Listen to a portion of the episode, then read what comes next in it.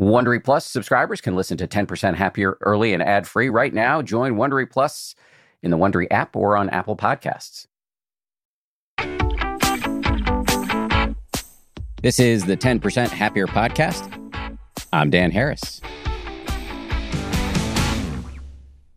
Hey, hey, we're going back to one of my favorite subjects today. It's a question I have spent a lot of time mulling and that people ask me about all the time.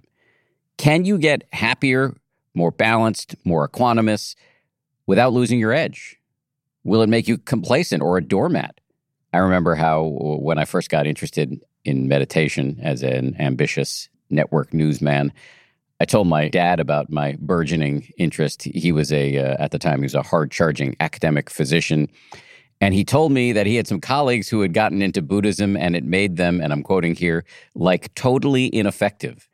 You may have heard my spiel about how becoming ineffective or passive or a doormat is a misunderstanding or a misapplication of the lessons of meditation. The goal is not to be resigned, but to be more focused, more emotionally agile, and to be able to surf your emotions rather than drown in them. In other words, to respond wisely to stuff rather than reacting blindly. Anyway, I'm going to spare you my rant because you're about to hear a much wiser version from somebody with vastly more experience than me. Full disclosure, just by way of background here, when I first encountered Kamala Masters back in 2010 on my first ever meditation retreat, she was the victim of my rather unfortunate penchant for uh, judgmentalism. I initially kind of dismissed her because her presentation I thought was kind of typical touchy feely meditation teachery, whatever. But that, of course, was just me being dumb. And the more I heard her speak over the course of that 10 day retreat, the more I realized both the depth of her practice and also the steeliness underneath, which you will hear. Kamala has been meditating since the 1970s, first with Anagarika Munindra, who was Joseph Goldstein's first teacher as well, and then with the Burmese master Sayadaw U Pandita, with whom she twice temporarily ordained as a Buddhist nun. More recently, she's been training with another Burmese master who we've also talked about quite a bit on this show, Sayadaw U Tejaniya. She is a guiding teacher at the Insight Meditation Society and the co founder of the Vipassana Metta Foundation, which started up something called the Maui Dhamma Sanctuary. In this conversation, we talk about what is equanimity? Is it accessible to mere mortals? How do we develop it? The most common misconceptions about equanimity, the near and far enemies of equanimity, the power and limitations of setting intentions, what Kamala means by the phrase Dharma duct tape, what she means when she talks about karma, the relationship between uh, metta or loving kindness and equanimity, and her rather compelling story of being driven to the Dharma because of the hell realm, that's her phrase, of raising three children on her own in her 20s, and then how she learned to practice at home during everyday life while raising those kids. Quick note you're going to hear some background noise from Kamala's home on Maui, including some bird song. Shouldn't be too unpleasant. Also, and this may for some of you be less pleasant, I do use a swear word in this conversation, and we're not bleeping it. Back when this podcast was owned by ABC News, which in turn is owned by Disney, I was not allowed to swear. But now that uh, I'm no longer an anchor man, I am uh, starting to talk a little bit more like I talk in everyday life. If that's not cool with you, or if you're listening with your children, there is a clean version of this episode uh, over on our website 10%.com, also on the 10% Happier app. But first, some uh, BSP, blatant self promotion. Just to say real quick, don't forget to check out danharris.com, my new website where you can sign up for my newsletter, which I haven't been promoting that hard because we've been uh, honing it in the background. But um, now I really feel good about it.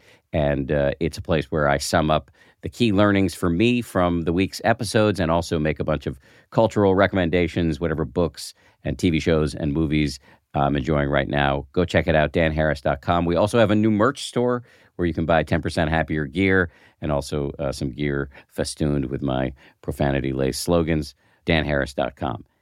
Meanwhile, over on the 10% Happier app, from Monday, May 13th to Sunday, May 19th, we're going to be celebrating World Meditation Week with a whole series of free meditations available right there on the app. Every day, something new and unique designed to help beginners and seasoned meditators. And because we're so excited about it, we're going to be offering 40% off the subscription price until the end of May. Head over to 10%.com slash 40. That's 10% spelled out, dot com slash 40 to get started. This show is brought to you by BetterHelp. I got to tell you, I feel so much better when I talk about my anxiety instead of keeping it bottled up. There's an expression that I first heard from the great researcher and also Zen practitioner Robert Waldinger never worry alone. Our temptation many times is to keep it bottled up, but the data really show that the people who do the best in life, who live the longest and are the happiest, have strong relationships with people with whom they can talk about whatever's going on in their lives. And for me, therapy is part of that. If you're thinking of starting therapy, you might give BetterHelp a try. It's entirely online designed to be convenient, flexible, and suited to your schedule. Get it off your chest with BetterHelp. Visit betterhelp.com slash happier today to get 10% off your first month. That's betterhelp, H-E-L-P dot com slash happier.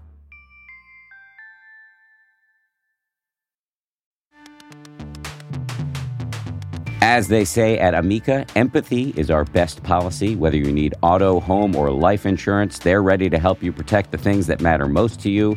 They're a mutual company, customer owned, in service to you. Amica representatives are here when you need them, and you can take comfort knowing a real person will be there on the phone to take care of you because the greatest measure of their success is your satisfaction.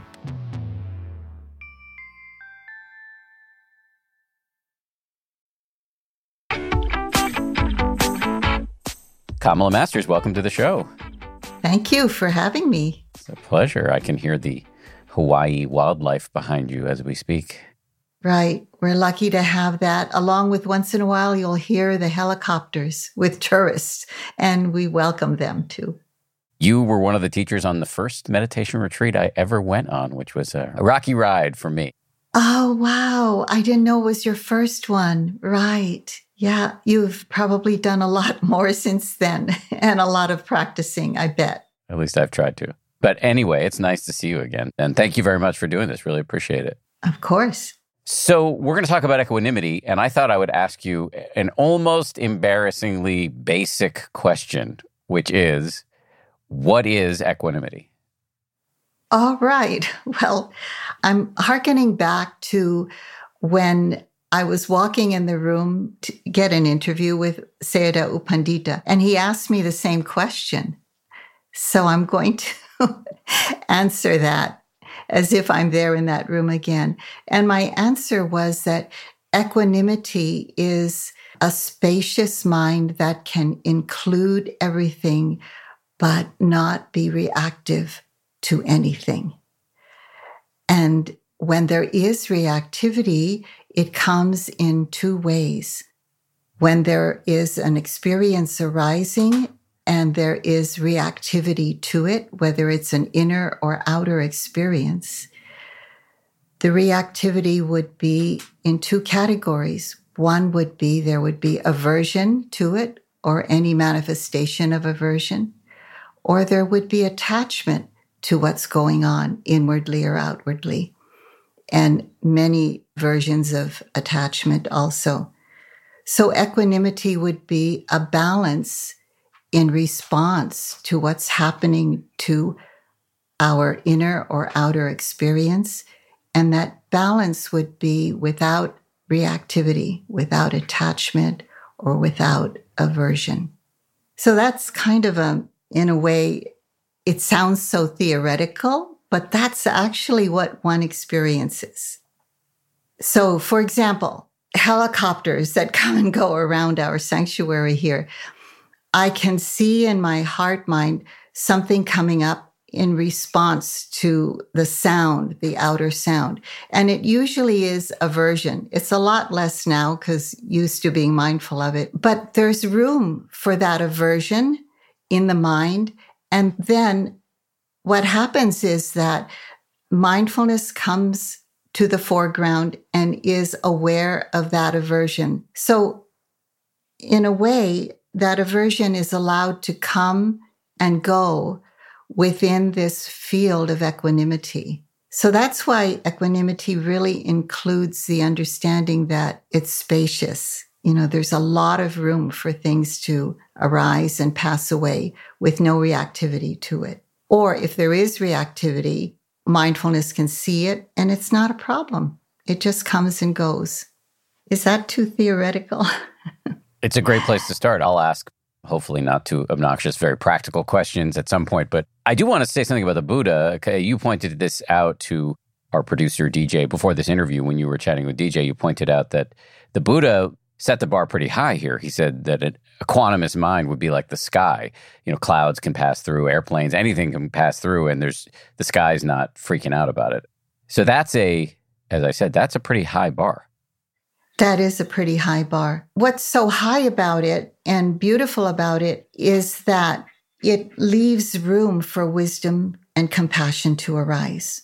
When the mind isn't dealing with the reactivity part, when it can see things like unwholesome states of mind arise and know that they'll pass away, it leaves room for wise response or compassion would be a wise response. It leaves room for that to arise. Actually, the Buddha did not give that exact quote, but someone described the Buddha's teaching on equanimity to be that way. Actually, the Buddha said it's like the sky, but the rest of it, like anything, can arise. And that part, I think it was Ajahn Sumedho that made that precise description. Is this sky like mind available to mortals, people who don't live in a meditation sanctuary and don't do, you know, decades and decades worth of silent retreat? Yes, I do see it with yogis that I know of from, you know, there are even people who are even more just beginner yogis that when they have something like a natural sense of what we call sila or their morality or their sense of not harming is very high and, and natural, there are more times when the mind can just see things as they really are and not react with an unwholesome mind state. But I have to say that there could be a response to what's going on. So, response, very different from reactivity. Response would include being able to discern what to say in the moment, what to do in the moment that would be effective, but not necessarily harming. So it's possible, of course, if you know your mind when you practice mindfulness, that's the key for us meditators to know our minds, to know when unwholesome states arise. And when they do arise, can we refrain from acting them out? that's a lifetime of practice.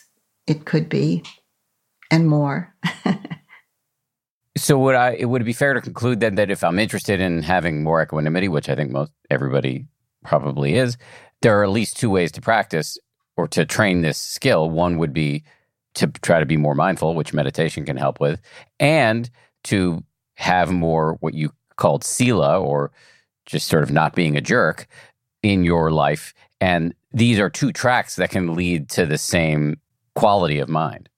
That's right. Yeah, you're laying it out very well because when we're mindful, then we can notice what's going on in the mind. And what the Buddha talked about a lot was a big part of our practice is to refrain from doing anything that's harmful to others and harmful to our own karmic stream too. And then also to nurture those qualities of mind that are causing harmony and goodwill in the world. So there were many ways that the Buddha said that to refrain from harming and to practice non harming.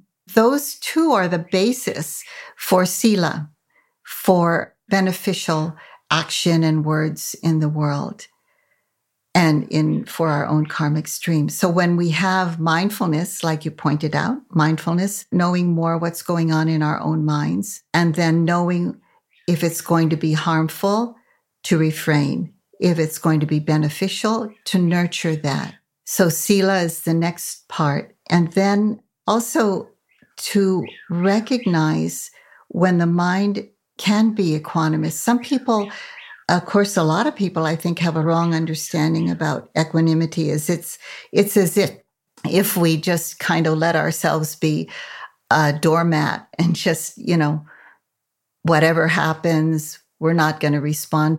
But that isn't true. Because with equanimity, there's more space for that discerning mind to come up like what would really be helpful? And maybe it would be helpful to just be quiet now.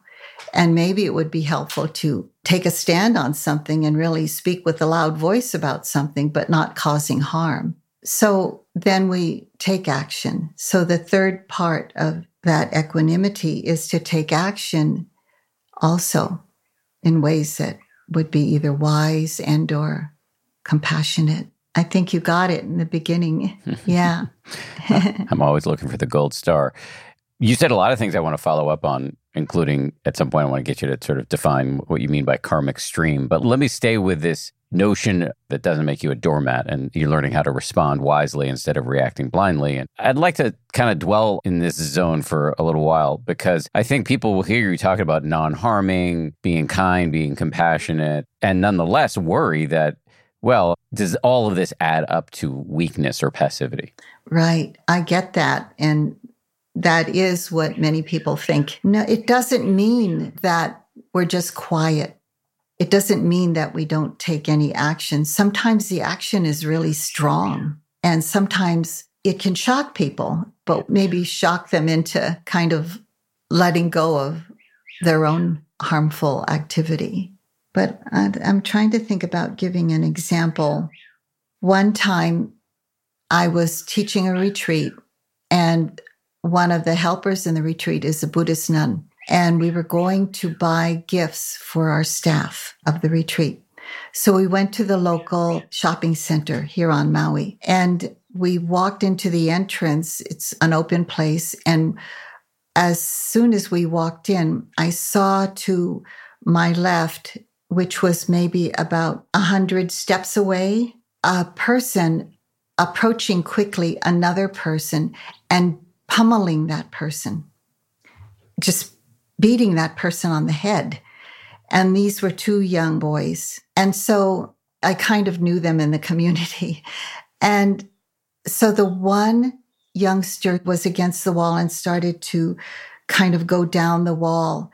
And the other one was hitting on that youngster. And it seemed like one of them was kind of out of it. The one going down the wall was a little bit out of it. And the one uh, hitting him was also quite agitated, of course. There was no words. One was just pummeling the other. I looked at my nun friend and everybody was just not doing anything. So I ran towards those two persons and I started yelling with all my might get an officer, get somebody, get security, get over here. And I yelled at the other person pummeling and I said, stop it, stop it, get away. And I was telling the other person with all my might, get away, but I didn't want to go near. And so the other person jumped off of pummeling him and I kind of ran for safety and that person ran away. So here I am just out of teaching a retreat in the shopping center. Something has to be done. People are walking by, not doing anything. And I'm the one that shouts with all my might and then runs away for safety also. So I just want to give a graphic example of how we need to be sometimes. And I had taken this course in model mugging. I don't know if you know of that. Have you heard of that model mugging? It's a course that was given here in the islands where all of the people who taught like um, any kind of martial art was, or many of them were offering to youngsters in the community a way to know how to defend themselves. So I went to this model mugging course with my daughter she was 14 at the time. So we both had to learn how to defend ourselves. And that was probably about two or three years before this incident that I just talked about. So I really learned how to shout at the top of my lungs, you know, to say, this is wrong, not just don't hurt me, but don't hurt other people. So that really came in handy. So I'm a proponent of speaking loud, speaking up, standing up for one's rights, really saying what needs to be said. But maybe, you know, if we have time, we could think about it ahead of time and saying the right words at the right time. You know, all of those things that the Buddha taught, the five ways that we can do right speech. And sometimes it takes a loud voice. So I'm all for that. You seem very calm, but when circumstances require it, you can be forceful. I really can be. I mean, uh, you know, watch out for Kamala because yeah, I I can get really on it cuz I had to raise four children and I had to speak my piece and do what I needed to do sometimes. But I really tried without hurting people, but sometimes I failed and not with my hands, but with my words, not with my actions, but with my words. Sometimes I would hurt people, but then, you know, then you have time for reflection and you know, maybe when those circumstances happen again, you're more careful. So I'm like Munindra says, my first teacher said, uh, my path is not yet finished. So I love that. It's useful to hear you say that you retain the capacity to make mistakes because I can imagine people might be listening to this and you know you're talking about not being carried away by your anger or whatever emotion that arises in your mind. And immediately some of our minds might flash back on the last time we did get carried away which might have been like 15 minutes ago. So so, what, what kind of uh, reassurance can you give us about the fact that we maybe that our paths are certainly not finished? Well, yeah, we're human. We're just human and we're always learning. And I can see that in the beginning for me, when I just started the Buddha's path, I didn't know my mind as well. So, because I didn't know my mind as well, I would just lash out at something. I wasn't that bad. I was a pretty good person, but you know, still those things happen. But as I came to practice more and really knew what was harmful and followed the Buddha's teachings about if you can see what's going on and you know it's going to be harmful, then see what you can do to refrain and then, you know, to nurture what's beneficial, of course. So knowing the mind more as I practice more, then I knew how to take those steps. But when I didn't know the mind as much, then I'd flub up a lot. And I'm still flubbing up, but it's not as bad. So that's the reassurance I can give you. It's not as bad. but some people get really surprised, especially, you know, I'm a person of color. I'm a cisgender woman. And I, I can get stepped on sometimes, you know, so I don't back down when I know I'm not going to get hurt, you know. What guidelines would you have for us if we're thinking about how to be forceful without being harmful?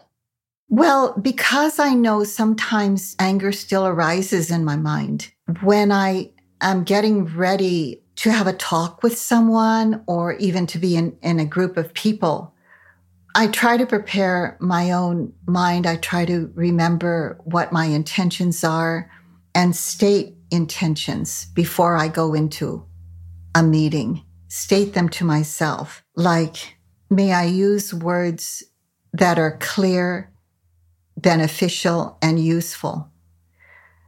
I mean, that's what I always say at the beginning of a Dharma talk. May I be clear, beneficial, and useful. And so I do that when I know I'm going to go into a meeting. And so I do always have that intention because I've had to prepare for that so many times.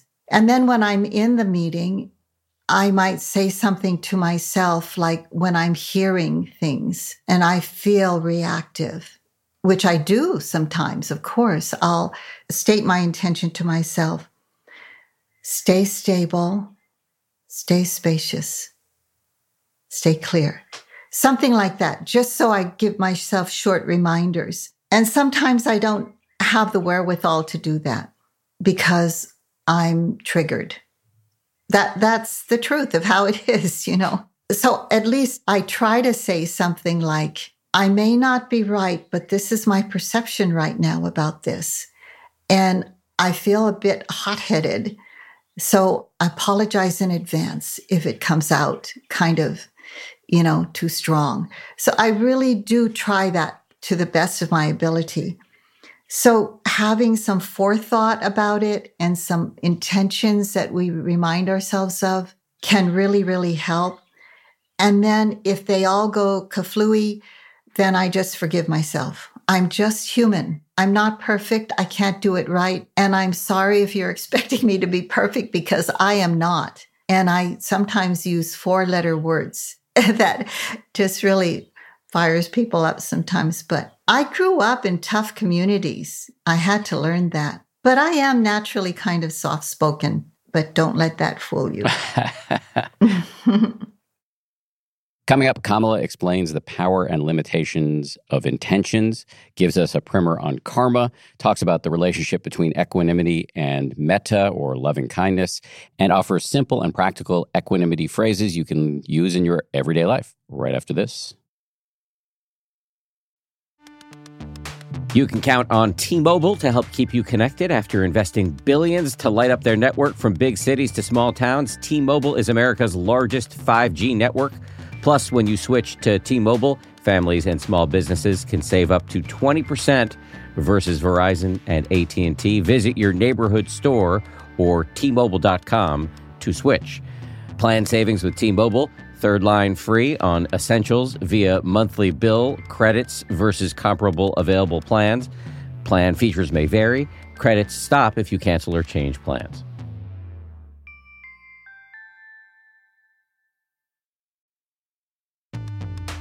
The weather is getting warmer. Time to ditch my jackets and sweaters for shorts and tees. I used to waste my money on clothing that would only last one season. That was until I found Quince. Now I've got high quality pieces that never go out of style that I will be wearing year after year. Quince has all the seasonal must haves like 100% European linen shirts from $30, performance polos, and versatile flow knit activewear. The best part all Quince items are priced 50 to 80% less than similar brands by partnering directly with top factories. Quince cuts out the cost of the middleman and passes the savings on to us. And Quince only works with factories that use safe, ethical, and responsible manufacturing practices, along with premium fabrics and finishes. I just made a big order at quince.com. I got two pairs of sweatpants that I've just had for like a week and I already love them. I'm wearing them all the time. Sweatpants are a huge deal to me uh, because I work from home and I want to look reasonably good, you know, in front of my wife and stuff, but uh, I want to be comfortable. And uh, the Quince sweatpants uh, do the trick. For me, the bottom line is uh, they've got good looking stuff at low prices. Not a bad recipe. You should go ahead and upgrade your wardrobe. Go to quince.com slash happier for free shipping on your order and 365 day returns. That's Q-U-I-N-C-E dot com slash happier to get free shipping and 365 day returns. Quince.com slash happier.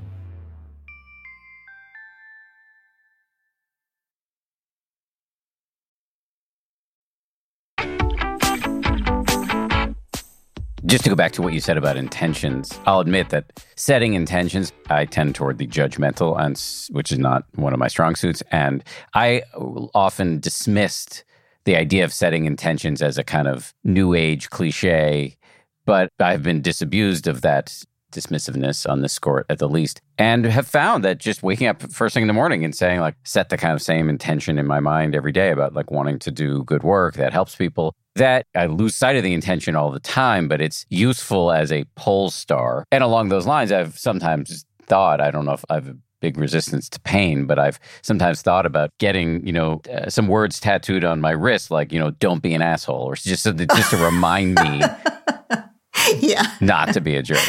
Right, right. yeah.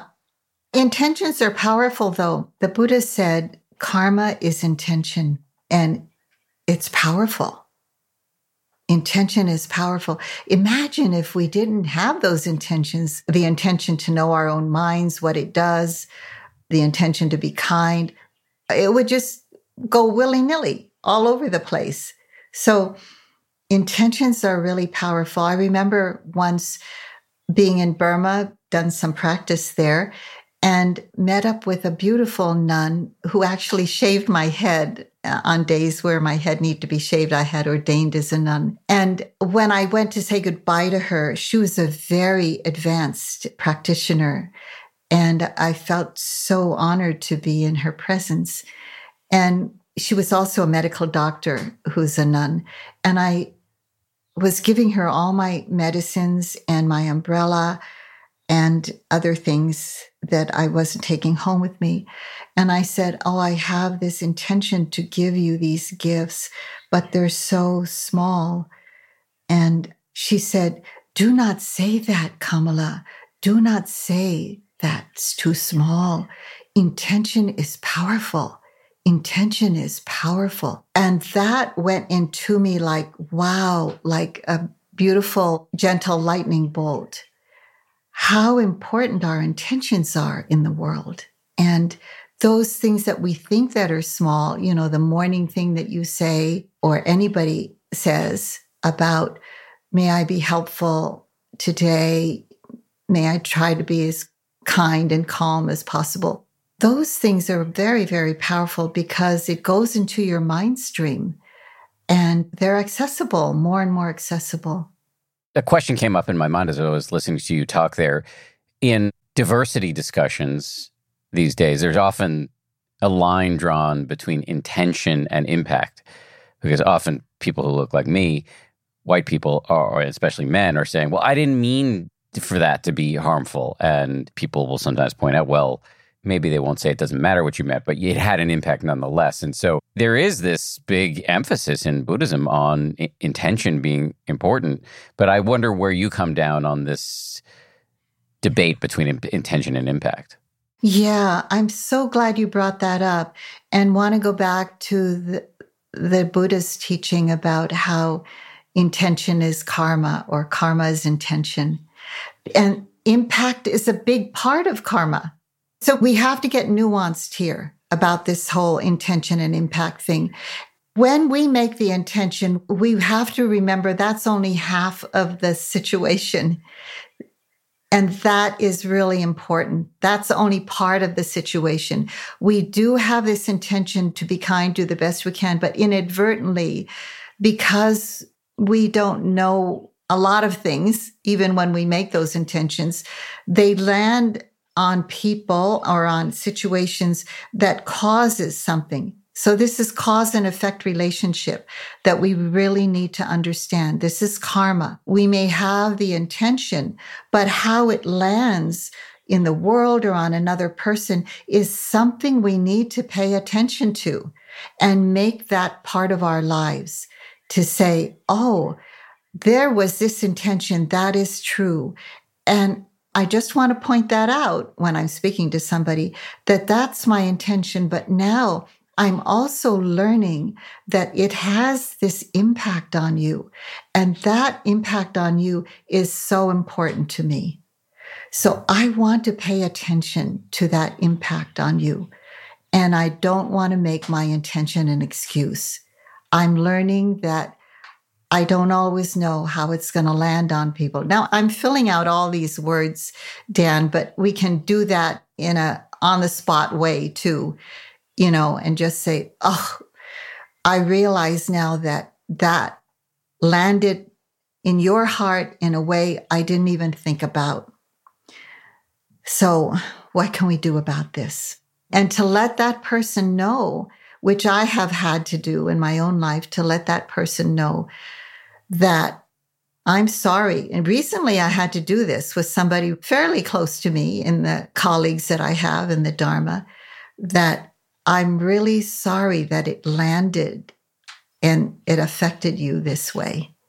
It wasn't my intention, but it landed on you this way. And I'm really sorry for that.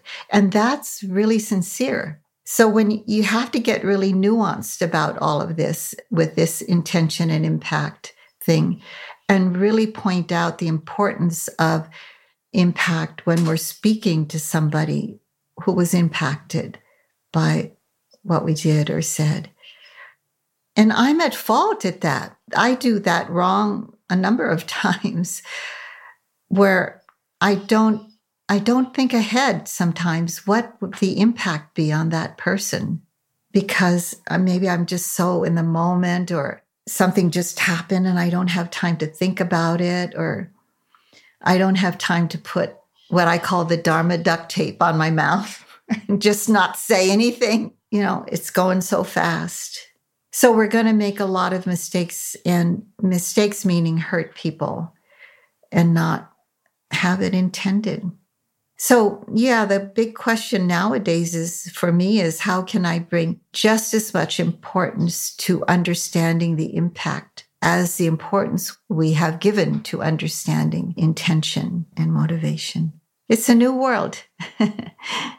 yes, in many ways. So maybe the bottom line of what you're saying is that it's not an either or, both matter, intention and impact. Absolutely. Yeah. Let me go back to karma because I think longtime listeners of the show or anybody who's spent any time in Buddhist circles will completely understand what you're talking about there. But I just do want to represent the newer listeners to the show because hopefully we're adding new listeners all the time. And they may say, well, what's this karmic stream stuff? What is this? Are we like far out into the metaphysical soup here, or what, what, what exactly do you mean when you use terms like karmic stream? I am, by the way, feigning skepticism. I am completely personally comfortable with the term, but I do want to represent those who might not be. Oh, yeah, of course. Well, sometimes we think of karma as the cause and effect relationship and like what the cause might be that we said something or did something and how it affects somebody out there it does affect outwardly, you know, our words and that affects people. But the person or the mind, mind heart that holds that energy is inward. The effect of that is also inward. When there are intentions that are fulfilled, intentions, words, and actions that are said or done, there is a result of that in our own hearts and minds, not just out there. But the result of that, it's called resultant karma. There's a word for it, karma vipaka, that happens within our own hearts and minds that we carry. And that carrying is our own karmic stream so that the actions and words and even thoughts that were harmful there will be a result of that within us.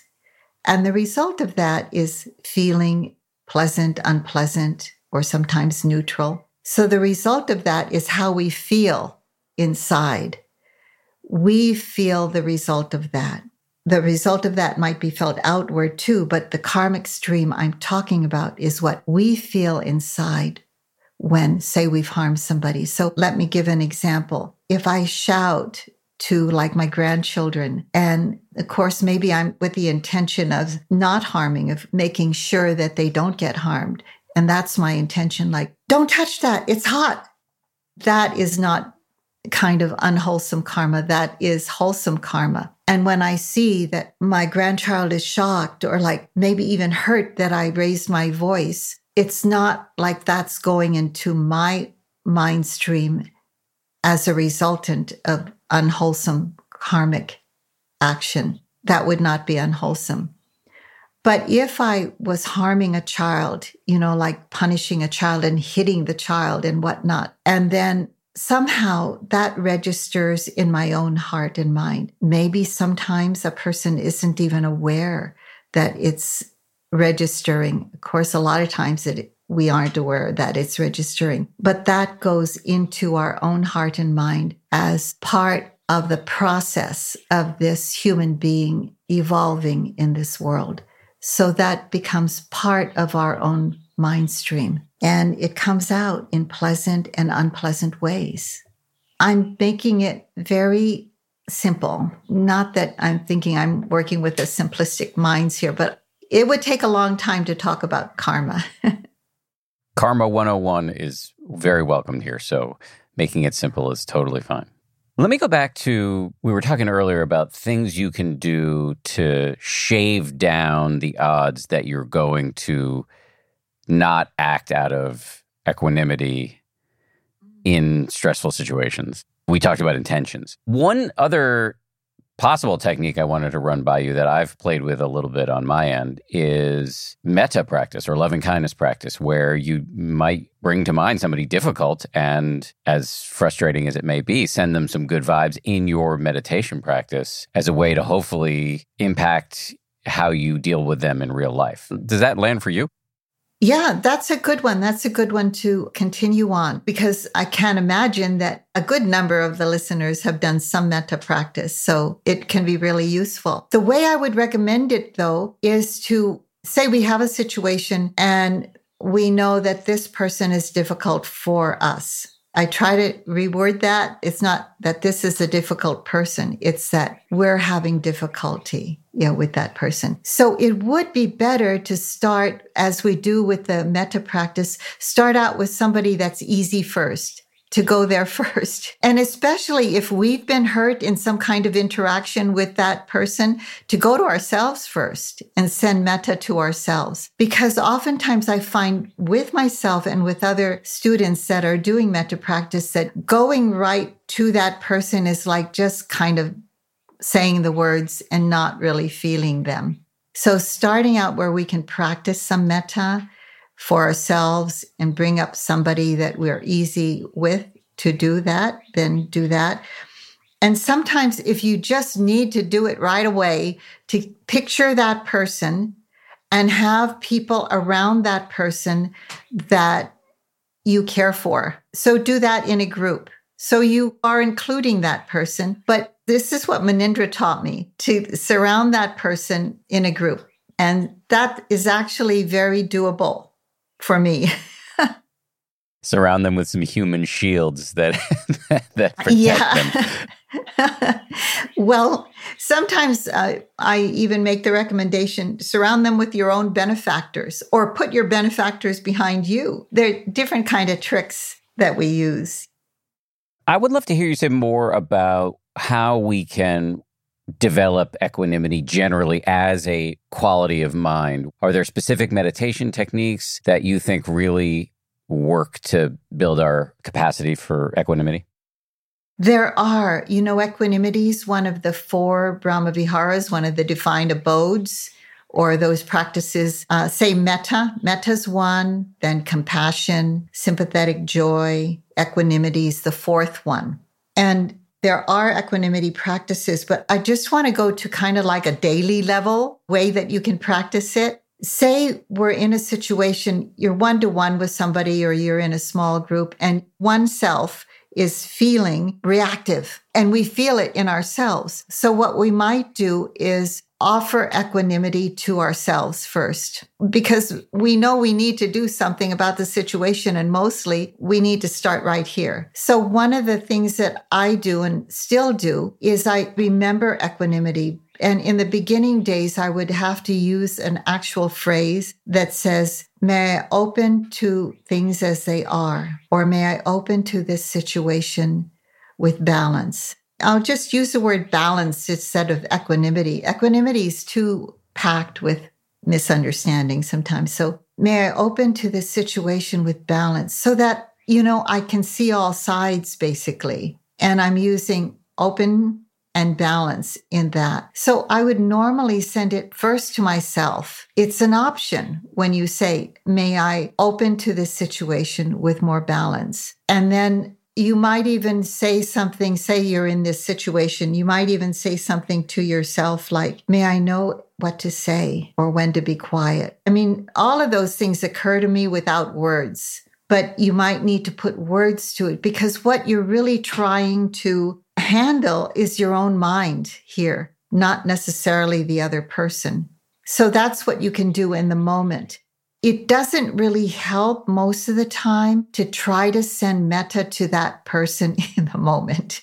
If it helps, great. Go for it if it helps to start sending metta to that person because your own mind is developing metta and you're doing the best you can to offer it. So, of course, if that person's right in front of you and you think, I'm just going to send metta to this person, at least offering metta will take the place of whatever judgments or you know, coming up or whatever comes up. So metta helps in that case. But actually, the first course of action could be making your mind kind of more open and balanced, you know, so that you can just take a breather in there and you don't have to do anything. Actually, you know, it was really helpful for me to take a course in equanimity from a Tibetan teacher. And in that particular course, you needed to practice equanimity first before practicing metta, before going on to the others. So I can see uh, experientially how that can be so.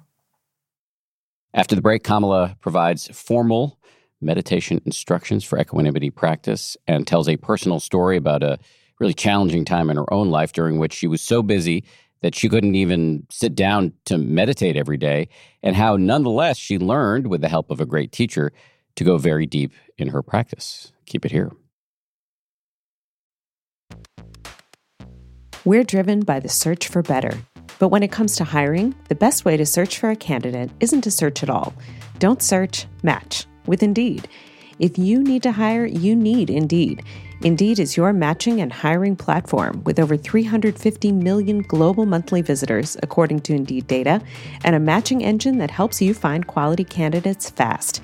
Ditch the busy work. Use Indeed for scheduling, screening, and messaging so you can connect with candidates faster. And listeners of this show will get a $75 sponsored job credit to get your jobs more visibility at Indeed.com slash happier. Just go to Indeed.com slash happier right now and support our show by saying you heard about Indeed on this podcast. Indeed.com slash happier. Terms and conditions apply. Need to hire? You need Indeed.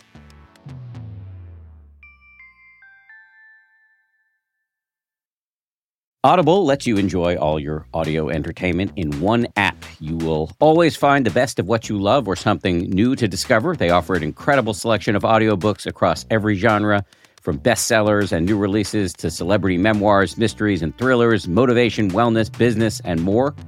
I've been checking out recently is called Our Share of Night. It's technically, I guess, a horror, but it's definitely literature. I mean, it's incredibly well written, absolutely fascinating, and it really does rhyme with some of the themes that we explore uh, on this show. I highly recommend it, although I'm only uh, through the, the first 15, 20% of it, but already I highly recommend it. As an Audible member, you can choose one title a month to keep from the entire catalog, including the latest bestsellers and new releases. New members can try Audible free for 30 days. Visit audible.com slash 10% or text 10% to 500 500. That's audible.com slash 10% or text 10% to 500 500 to try Audible free for 30 days. Audible.com slash 10%.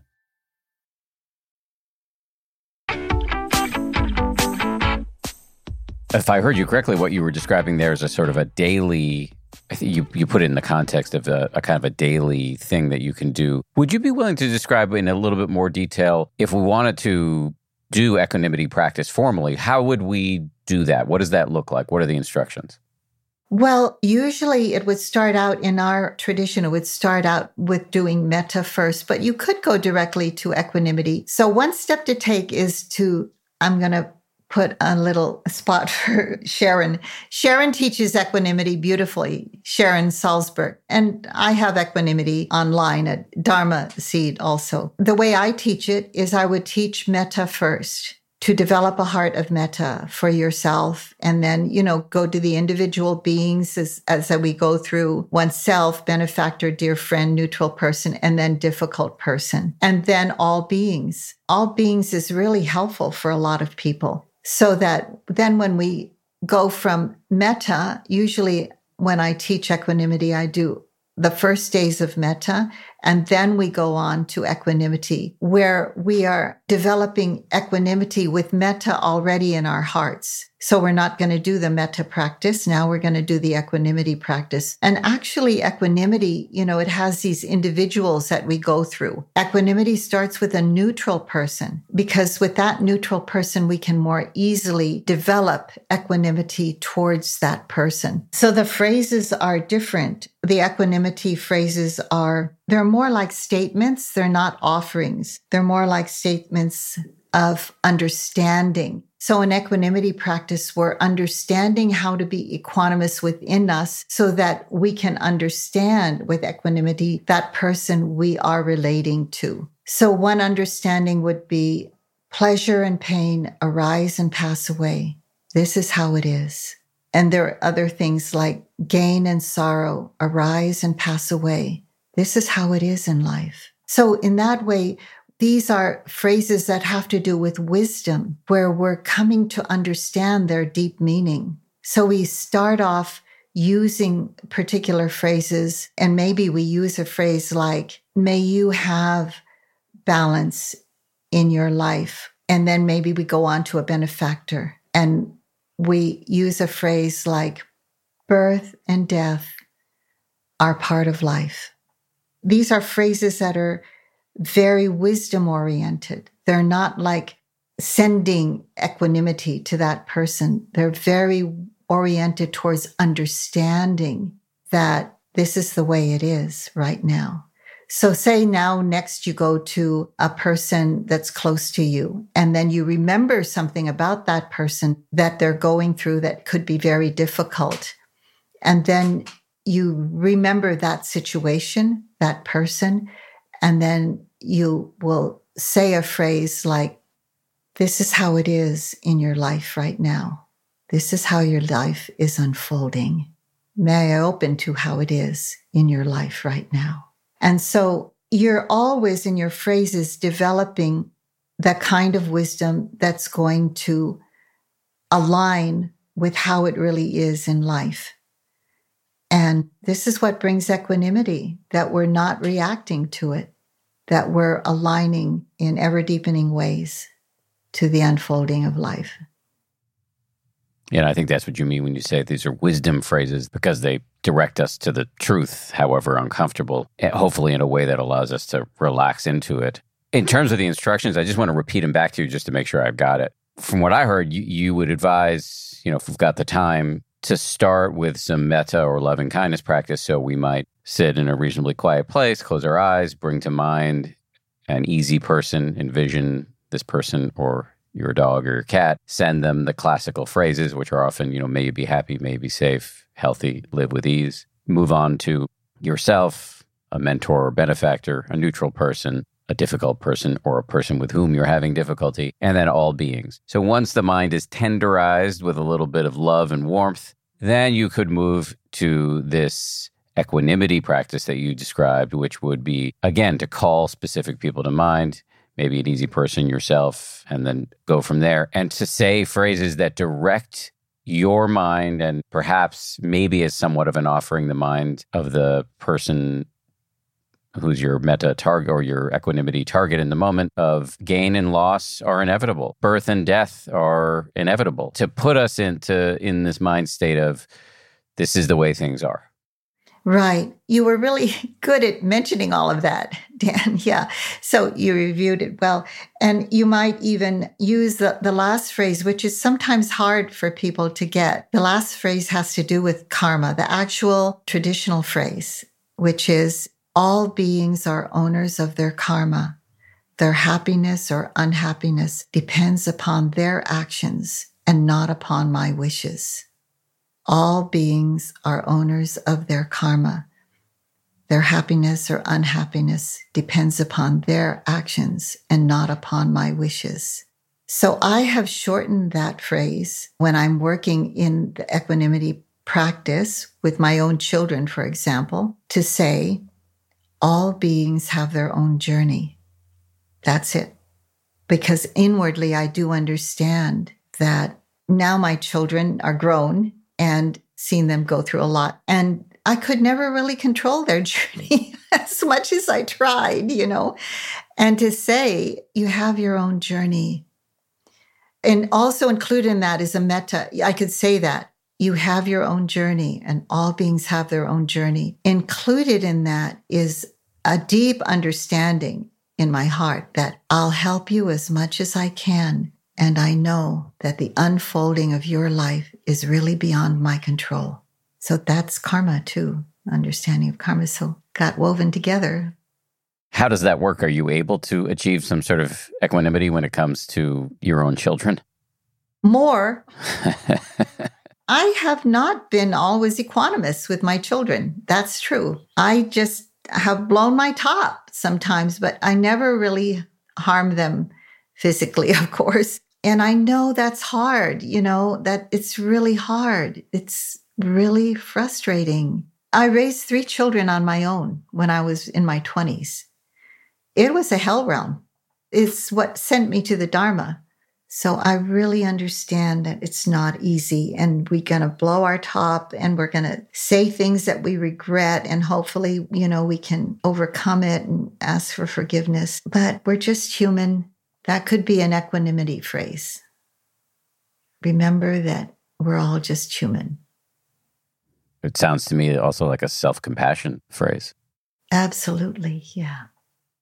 When it comes to these four Brahma Viharas or divine abodes, I'll admit that as a dyed in the wool skeptic, when I first heard that term divine abodes, I was a little like, this sounds a little grandiose. But now I'm a dedicated practitioner of the metta, loving kindness, in particular, karuna or compassion, equanimity, upekkha, and what's the fourth? Uh, mudita, sympathetic joy. I do my best to, I don't want to overstate my level of facility with these qualities, but I certainly try. But just to say, at the beginning, I was a little skeptical. And one thing that's interesting in the Buddhist tradition is that these qualities each have what are called a near enemy and a far enemy, meaning that there's the opposite of equanimity. And then there's also this near enemy, which is something that masquerades as the real deal, but is a pitfall. Can you talk about the near and far enemies of equanimity? Yeah, short thing on the far enemies, which are called far enemies because you can see them from afar and they're predominant, and they are attachment and aversion. Those things are easy to see, you know, when we're just kind of having judgments and we know when we're attached to our point of view or we really hate the other person's point of view. and other things too. So that is the far enemy. It comes in two pieces. And the near enemy has a lot to do with delusion the far enemy with attachment aversion, the near enemy with delusion, because the near enemy is passivity, where you, just feel really passive. You don't care. You don't even know it, but it's like you're not connected. You're really not connected with what's really happening. And so you kind of have a shield on you, and there's passivity, or you say, Yeah, I'm cool with this, but you're not really cool with it, kind of hiding behind all the layers of delusion that all of us have. And that passivity is like doing nothing. You feel just really passive about it. Some people say they feel numb about things that are happening with others or in the world. And I can understand there's so much. So there's a numbness, there's a kind of disconnection. People say that too when they can't feel what's really going on. So that's when you get to be a doormat and people just can step all over you without, you know, you don't say anything about it. But equanimity is not passive, it's active. It can be responsive, but it knows when, has wisdom. It said that equanimity is very closely related to wisdom, to knowing, basically knowing what's beneficial, what leads to the end of suffering. Another thing about equanimity, as I've been taught, is that it allows you to come close to other people's suffering to keep your cool so that you can be useful when people need you. Because if your mind is balanced, you're not freaking out in the face of somebody else freaking out, then that could serve you and other people really well. That's right.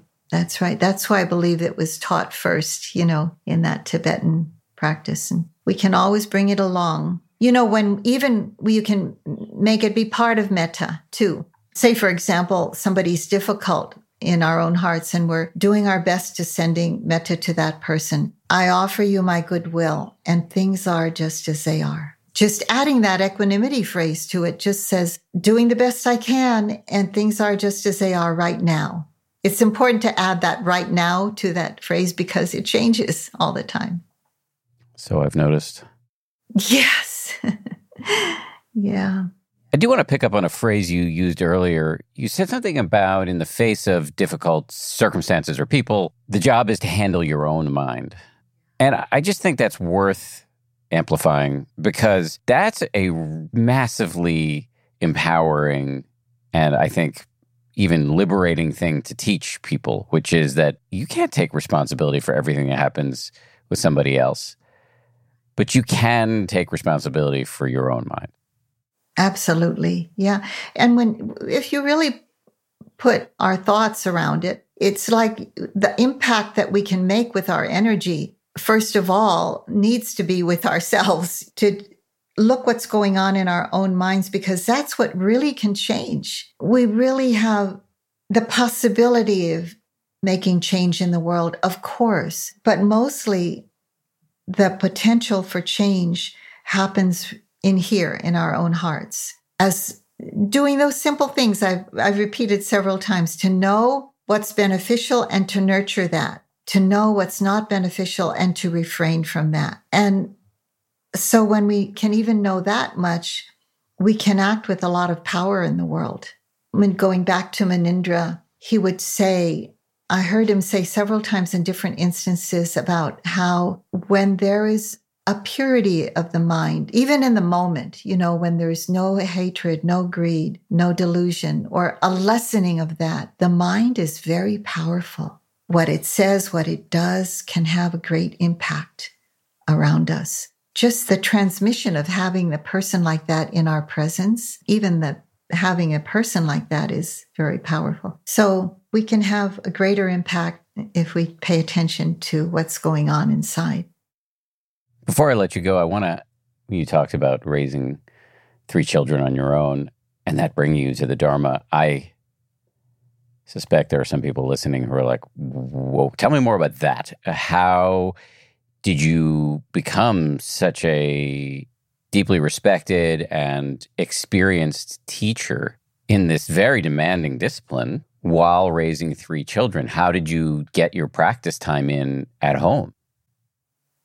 I practiced at home a lot because I couldn't go to retreats, but sometimes I could. And I told you my first teacher was Munindraji. And a lot of you in the audience may have heard this story if you've listened to talks before. It's about how I learned how to practice at home, which was so important because practicing at home in my daily life, walking through the hallways, opening doors, washing dishes, helped me when I went to my first retreat be able to have continuity in my practice. So it was a continuity that really helped me. When I first came to the Dharma, I brought Munindra to Maui to teach a retreat. And so he did. And he came home with us and the three children.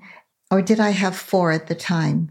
No, I had three. So anyway, he said, Do you sit every day? I said, No, I can't sit every day. And he said, Well, what do you do? And I just right away, I said, Mostly what I do is wash dishes. So he said, okay, let's go to the sink. So he stood right beside me as if we were under the Bodhi tree and he taught me how to wash the dishes. Like just when feeling the warm water, just no feeling, feeling or warmth, warmth or what are you thinking now? He would ask me, I'm worrying, worrying, worrying. Okay, note worrying. We did all that. And then he said, do you do walking meditation? And I said, no. He said, Well, where do you walk? And I said, Usually from the dining room to the bedroom and back forth. He said, Let's go there. And we went there and he taught me how to do walking meditation every time I stepped in that hallway. So that's how I learned. And that's what I did for a long, long time. I took his advice and I did it. And then when I would go to sit, as soon as they gave the instructions, the mind would just take it in and I would just say, Oh, okay, I'll do that. So I would just go to the breath, just be there. When it goes to something else, notice that. Okay, come back to the breath. Okay. I was so desperate. I would do anything. When I went to my first long retreat, it was a very, I could see, yeah, I can practice, you know, I can really practice sitting down and being quiet. And yeah, it was really helpful to do that practice at home, everyday practice. I think that story is going to be potentially extremely helpful and empowering for anybody with little kids at home or anybody who's feels that their life is too busy to do any sustained level of practice. We could just do it walking wherever we have to walk already and while doing whatever chores we have to do already. So it's really helpful. I'm glad. Two final questions for you. One is Is there something I should have asked but didn't? I mean, I, I really wanted to be helpful to everybody. And I think I, I tried to be as down to earth, helpful as possible. Well, now it's my turn to give a gold star because you absolutely were. And that leads me to my final, final question, which is I assume people having listened may want to learn more from you. So, wh- do you have a website or any resources you've put out into the world that you would like to direct people to? Yes, they can go to Dhamma Awareness, or, or they can go to the website, Vipassana Metta on Maui. I and my partner, Steve Armstrong, do every Wednesday, a sitting with people every Wednesday, and it's helpful. And then I, my retreats that I'm doing are on that website. We'll put a link in the show notes for people listening. Okay, good. Kamala, thank you so much. Really appreciate it. You're welcome. Thank you, Dan. I appreciate the work you're doing. Gold star for you too. Thanks again to Kamala Masters. Great to have her on the show. This show is made by Gabrielle Zuckerman, DJ Cashmere, Justine Davie, Samuel Johns, Kim Bikama, Maria Wurttele, and Jen Poyant. And we get our audio engineering from the good folks over at Ultraviolet Audio. We'll see you on Friday for a bonus. If you like 10% Happier, and I hope you do, uh, you can listen early and ad free right now by joining Wondery Plus in the Wondery app or on Apple Podcasts. Prime members can listen ad free on Amazon Music. Before you go, tell us about yourself by filling out a short survey at wondery.com/survey. Once upon a beat. Remember those stories and fables that would capture your imagination and you couldn't wait to see how they would unfold? And now, when you read them as an adult, you think some of these old tales could use a fresh spin. We have a perfect podcast to bring you the stories you remember, remix, and reimagine for the kids in your life today. Join me, DJ Few, and my trusty turntable, Baby Scratch, as we spin up new tales in the New Kids and Family podcast, Once Upon a Beat. Wondery and Tinkercast are bringing you a jam packed, music filled weekly party where hip hop and fables meet. It's Once Upon a Beat. Follow Once Upon a Beat on the Wondery app or wherever you get your podcasts. You can listen to Once Upon a Beat early and ad free right now by joining Wondery Plus in the Wondery app or Wondery Kids Plus in Apple Podcasts. Once Upon a Beat. I'm Shima Oliaee, and I have a new podcast called The Competition. Every year, 50 high school senior girls compete in a massive scholarship competition. I wouldn't say I have an ego problem, but I'm extremely competitive. All of the competitors are used to being the best and the brightest, and they're all vying for a huge cash prize. This will probably be the most intense thing you've ever gone through in your life. I remember that feeling because I was one of them. I lost. But now I'm coming back as a judge and also a kind of teen girl anthropologist. Because if you want to understand what it's like to be a young woman in America today, the competition's not a bad place to start. Hopefully, no one will die on stage tonight. From Pineapple Street Studios and Wondery, this is The Competition. Follow The Competition on the Wondery app or wherever you get your podcasts. You can listen to The Competition early and ad-free right now by joining Wondery Plus.